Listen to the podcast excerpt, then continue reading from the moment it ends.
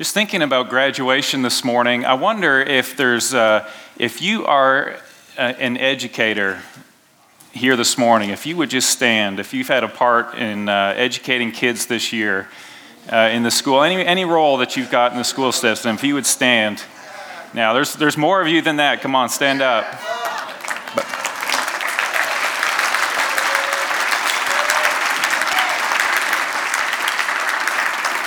It's, it's, great to have uh, Steve and Nikki Shamblin, principals and administrators at Mountain Area Christian Academy, with us this morning as well. Thank you for being here.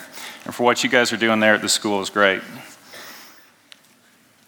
So, we are excited this morning because uh, we, are, we are recognizing our graduates, and we're proud of each one of them.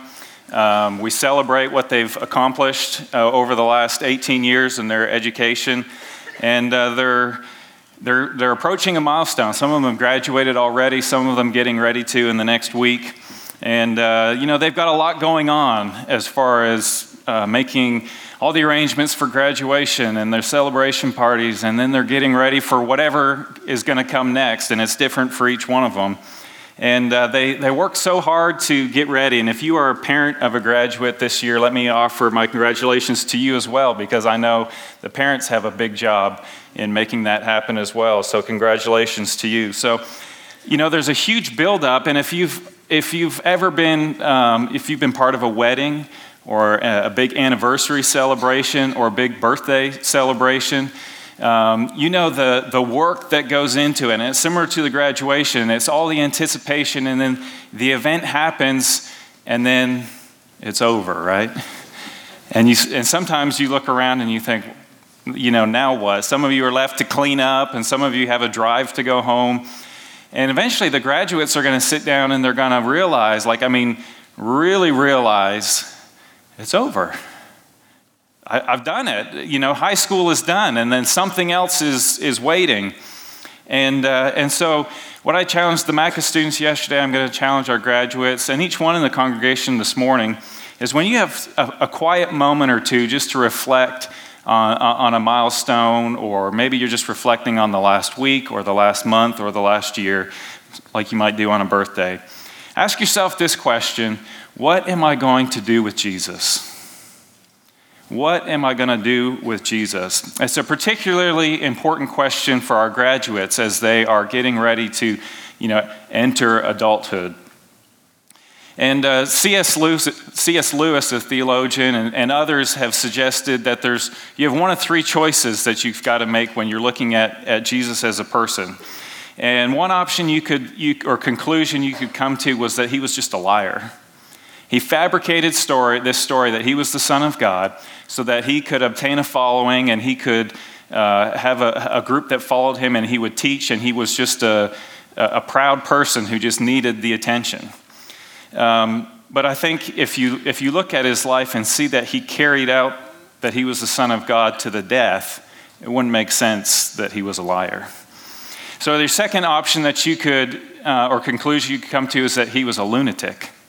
All right, he was just a little crazy. Like, if, if you had somebody coming, if someone came in here this morning and said, I am the Son of God and I have a message for you, how would you view him or her? Um, and, so, and so some would argue that he was crazy right up to the death. But if you look at his teachings, if you look at how he lived his life, if you look at the, the care and the compassion and the truths that he brought, you'd have to say, there's no way this guy was crazy. So then, for me and for many of you, the, the third and really only conclusion is that he was who he said he was, right? He was the Son of God, he was the Messiah, he was the Lamb of God who came to take away the sins of the world. And I think a lot, for most of us here, we've come to that conclusion, and many, um, and maybe even most, are living our lives based on that driving principle that Jesus was, our, was the Son of God. And He came to the earth to die for our sins, to save us. But as a graduate today, as you're getting ready to maybe leave mom and dad's house for the first time, you're getting ready to start a career, college choices, what is your choice going to be? How are you going to live your life? What will you do with Jesus? I think our understanding of what Jesus did for us, and maybe our understanding of who we are as people really helps us to come to a conclusion with that question. And it's a, it's a sad statistic, but it's true. And we're finding that six out of 10 kids that were raised in church leave church, leave religion, leave Christianity, stop reading their Bible, stop praying to God in their 20s. Six out of 10. So we had, um, we had around 20 up here today. So imagine 12 out of those 20 will leave the faith in the next 10 years. And another, and that, that statistic, probably a lot of you have heard that already. And we had Answers in Genesis with us here in the fall, and they were revealing a new set of data suggests that five out of the six have actually checked out before they even leave high school. So they're still here on Sunday morning or on Wednesday night, but they've already begun to they've already begun the exit process. It's just they don't actually leave until they're in their 20s. And that's a I mean that's something we should be concerned about as a church. And one thing that we're doing, is, as many of you know, is we're using the Answers in Genesis curriculum that sets a foundation, chronologically teaching through the Bible, to give the kids um, a sense of the trustworthiness of Scripture, um, the plan of redemption, how to apply it to their lives, how to, how to deal with questions as they come up um, about their faith. Is the Bible true? Is there really a God? Well, how could God, and, and helping them to work through these questions but I think if we, if we really understand what Jesus has done for us, then it helps us to strengthen our faith. And so we're going to look at a few verses in Titus chapter 3, and we'll start um, in verse 3. And it says, For we ourselves were once foolish, disobedient, led astray, slaves to various passions and pleasures, passing our days in malice and envy, hated by others, and hating one another. And some of you could just raise your hand and say, Yeah, that was me, right? Some of you could say, Well, that's a mild description of who I was. Maybe some of you look at that and say, Well, I, I was saved when I was seven years old. I mean, that doesn't really describe me too much at all. I, th- I, th- I mean, my parents did a pretty good job of raising me, I was a pretty good kid. But the truth is, this is the, a description of the condition of the human heart before being redeemed, as the, as the choir sung about. Or even the condition of a human heart that is living outside of the will of God, who's rebelling against what God has for him. Because the truth of the matter is, whether you were saved uh, at the age of seven, when you'd done maybe very few harmless things, it seemed like, or you were saved, you know, out of the streets of a, of a gang or something, we were all once wicked. We were a wicked heart full of malice and envy and hatred, even if it maybe came up in different ways. But there's good news, right? There's good news in the gospel. Verse 4 says, But when the goodness and loving kindness of God our Savior appeared, he saved us. You remember that moment? When the loving goodness and kindness of God our Savior appeared, he saved us. Not because of works done by us in righteousness, but according to his own mercy. It wasn't our goodness that saves us. It's still not today. It's not our goodness that pleases God. It's Jesus' death on the cross. According to his own mercy, by the washing of regeneration and renewal of the Holy Spirit, whom he poured out on us richly through Jesus Christ our Savior so that, and we have a promise here, so that being justified by his grace, we are made right because of, the, of what he did for us, we might become heirs according to the hope of eternal life. That's our hope, is that we have eternal life. It's, I mean, these verses are just a wonderful description of the mercy of God. Instead of punishing us for our continually evil ways, by His grace, He'd offered us salvation. And it wasn't because we just decided we were going to be better, we were going to do better, try harder, and we were going to get it right. It was because of Christ's righteousness, not our own. And so, my prayer is that's where you find yourself this morning. a peace that passes understanding because you know you have been brought from death to life. But my fear is that sometimes our acceptance of Jesus' death on the cross for our sin, it loses its significance. The magnitude and gravity of our sin becomes small, and the amazing work of Jesus Christ on the cross just becomes that's just normal. And I think that's part of why we see kids leaving the faith. Is this what, what's the big deal? Um, did, did I give you guys John 5 24? This is what Jesus said Truly, truly, I say to you, whoever hears my word and believes him who sent me has eternal life. He does not come into judgment, but has passed from death to life. What does that mean to you this morning if you, have, if you truly have passed from death to life? What's the significance of that? Graduates, what's the significance of that to you guys this morning? Uh, as many of you, you know, I, I was uh, with the Gwinnett County Fire Department uh, before I hired on here at the church. And it was interesting to see people's response to death. And I remember one call, one call sticks out to me in particular. Um, we went and we went into the, to the home, and there was this gentleman sitting in the living room, and he was dressed in a suit and tie, just like I'm dressed today. And he was just calmly, uh, just seemingly peacefully sitting there in his chair, in the La-Z-Boy chair in the living room. we went past him in the living room, down the hallway into the bedroom, and there was his wife. She had committed suicide. And I, I looked at the man in the living room and I looked at the woman in the bedroom, and, and there was like a disconnect. And, and, and quite possibly there was, the shock of it. But there seemed to be no sense of loss to this man. And I'm not saying there wasn't, but there wasn't any that we could discern. And we all remarked about that as we left. Because normally, when you go into a home, when there is someone deceased or, in, or severe distress in the floor, the response of the spouse is what? You've got to do something. Help us. He's not breathing. I don't know if his heart's beating. He's just lying there, right? Like there's an, there's an urgency of death.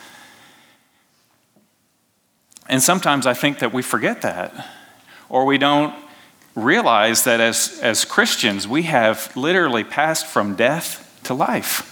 I mean, that is the good news of the gospel. I remember, um, or what about this? What if Jesus had just seen us laying there on the floor and said, It's too late for that one? Yeah, that one's too far gone. I can't help that one. He didn't say that, did he? He saved us, not because of works done by us in righteousness, but because of his loving kindness. I remember uh, one night getting called to an apartment complex, and we, you know, you, you just never know what, you, what you're going to come across. And so we opened the door, and the lady was in, in, a bit of a panic, and she said, My husband's not breathing. You've got to help him. I said, Okay, well, let's, you know, she was like right there at the door. I said, well, let's, let's, you know, we'll come in and we'll, we'll check him out. So she opened the door a little bit further, and he was kind of standing behind her, and his eyes were wide open, and his face was pale, and he was just like this. And, he, and when the door opened, he just, he just went over into my arms. And so we laid him down, and he, his wife had watched his throat close up. He was in anaphylactic shock. And he, he really was, he wasn't breathing. Like the wife was responding appropriately. I mean, how many first responders do we have here that have been in a similar situation? I know there's many. And so this is one that we we were able to help this guy. I mean, it, you know, it was one of the good calls, right? But to see the, the panic and despair in the wife to the relief and the joy and the gratefulness when she watched her husband, who she thought was about to die, have a second chance at life. And this is the, it's a picture of what God's done for us. We pass from death to life. So, what are we going to do with this Jesus that has done that for us? Graduates, what are you going to do? Are you going to be one of the 60% that walk away? Or are you going to be one of the 40% that stay? I'd like to think that of the, the 20 we have here, we're going to have 100% with us in another 10 years. So the Apostle Paul has a suggestion for us. So if why take my word of what you should do? Let's take a look at the scripture. And if continuing in Titus chapter 3, verse 8, uh, the Apostle Paul says, The saying is trustworthy, and I want to insist on these things so that those who have believed in God may be careful to devote themselves to good works. These are excellent and profitable for people. So the Apostle Paul says, when you look at where you were and what Christ has done for you, the logical conclusion is to devote yourself to a life of good works. Um, go back one chapter, chapter Titus chapter 2, verse 11. And it's, it was, it's really neat. It's almost like a parallel passage to these verses we've just read. Titus 2, verse 11 says, For the grace of God has appeared, bringing salvation for all people, training us to renounce ungodliness and worldly passions, put that behind you, and to live self controlled, upright, and godly lives in the present age, waiting for our blessed hope, the appearing of the glory of our great God and Savior, Jesus Christ, who gave himself for us to redeem us he came to redeem us from all lawlessness and to purify for himself a people of his own possession. And look at this who are zealous for good works. I don't know about you, but for me, zealous is one of those words that I know what it means, but it's hard to describe, right? Like, what's a really good description? So I looked this one up, and the definition that I found was to, if you are zealous for something, you are boiling over with passion. So, how many of you are boiling over with passion for good works this morning? I'm not always that way, I can promise you that. But that's what, that's what it says we should be. In light of what Christ has done for us, we should be boiling over with passion to do something, right? So, what can we do? I want to give you four suggestions of things that you can do to stay in love with your Savior this morning. Number one is to spend time with the Lord. Spend time with Him. Like, think about when you, if, if, uh, um, if, if you're married or young people, if you've dated someone and you're falling in love, you want to spend time with them, right? So, how do we spend time with the Lord? It's, I mean, it's, it's the Sunday school answer, but it's the right answer. You read your Bible and you pray. And uh, many, some of you know that I'm a beekeeper, and if you if you would, if you really want to know about beekeeping, you're going to find Karen Pope over here, or um, I don't, I don't see Dave this morning, Dave Yarborough. Uh, I think I've allowed more bees to die than I've actually allowed live. Um, but in, in keeping a hive, you have like 50 to 60,000 bees in your hive. And uh, now, since I've become a beekeeper, I realize that people think anything that's flying and annoying is a bee, right? And I'm, say, I'm thinking, well, no, that's a, that's a wasp. That's not a bee. No, that's a yellow jacket. No, that's a horn. You know, it's like, no, those aren't bees. Leave them alone. No, those, those aren't bees. Yeah, you can kill the ones that aren't bees, but don't just kill everything, right? Don't, don't give my bees a bad name. But the health of the queen is important to the hive. So, how do you find one bee out of 50,000? You have, to, you have to educate yourself. You have to be familiar with your hives. You have to know where to look. You know, you don't spend your time looking for in an area where you know it's like 90% chance she's not going to be there. So you learn your hives, you learn the bees, and how do you do that? You spend time. And it's the same thing with the Lord. If, you're not, if, if we don't spend time with Him, if we don't read His Word, if we don't pray, then we're not going to know Him. So, students, as you're shifting from high school to whatever's coming next, make it a priority to spend time with the Lord. But also, not just with Him, make it a priority to spend time with other believers. If I were to move my, my hives, I got them there in, the, in their spot. If I moved them even two or three hundred yards away, the ones that are out foraging for honey or for pollen or for water, they're going to go back to where the hive was. And if they can't find another hive to get into because their hive is gone, they're not going to make it. They're not going to survive. They're going to they're to die. They, they need the hive to live. And while as a Christian, you don't have to be in church to be a Christian, you are going to have a lot healthier Christian life if you are. And so, just as the bee needs the hive, as believers, we need each other for encouragement. We need each other for uh, to spur another, spur one another on to good works. Hebrews says. And so it's important that we spend time together as believers. So college students or uh, college students or high school students moving on, find a ministry, a college ministry. They're all over. They're they're on just about every campus. There are ministries you can get involved with. There's small groups you can get involved with. Here at the church, there's Sunday school classes. There's Wednesday night. There's ways to get involved and keep yourself connected with other believers.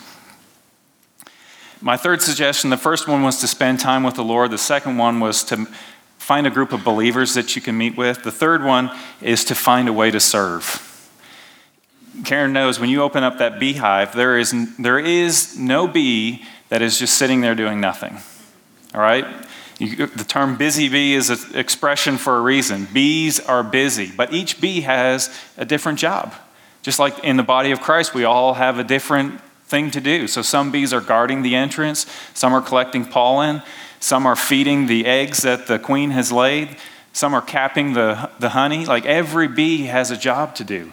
And the body of Christ, it's, it's, no, it's no different. Here in, in our church, we've got uh, the, the cottage across the street, Elijah's Closet over here.